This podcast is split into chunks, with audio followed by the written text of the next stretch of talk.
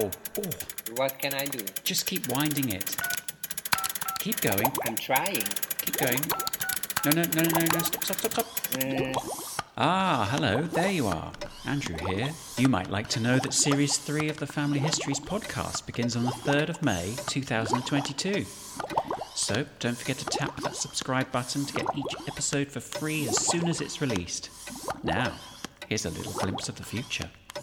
So suddenly what happens is Jesse's now alone in Brussels uh, with three children, and the eldest is at war. But he did make a big donation to the Shrine of Saint Joseph in Saint Louis. He donated the bell that's still there today. This was a village that was controlled enormously by what the paternalistic Duke thought.